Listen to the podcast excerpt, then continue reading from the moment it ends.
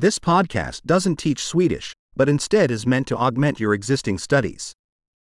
A major component of language learning is subjecting your brain to huge amounts of the language, and that's the simple goal of this podcast.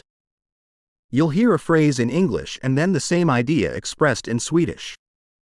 Repeat it out loud as best you can. Let's try it. I love Swedish. Jag älskar svenska. Great.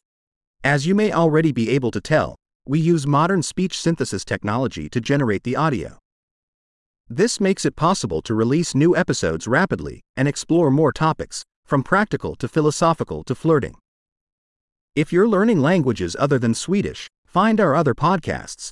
The name is just like Swedish Learning Accelerator but with the other language name. Happy language learning!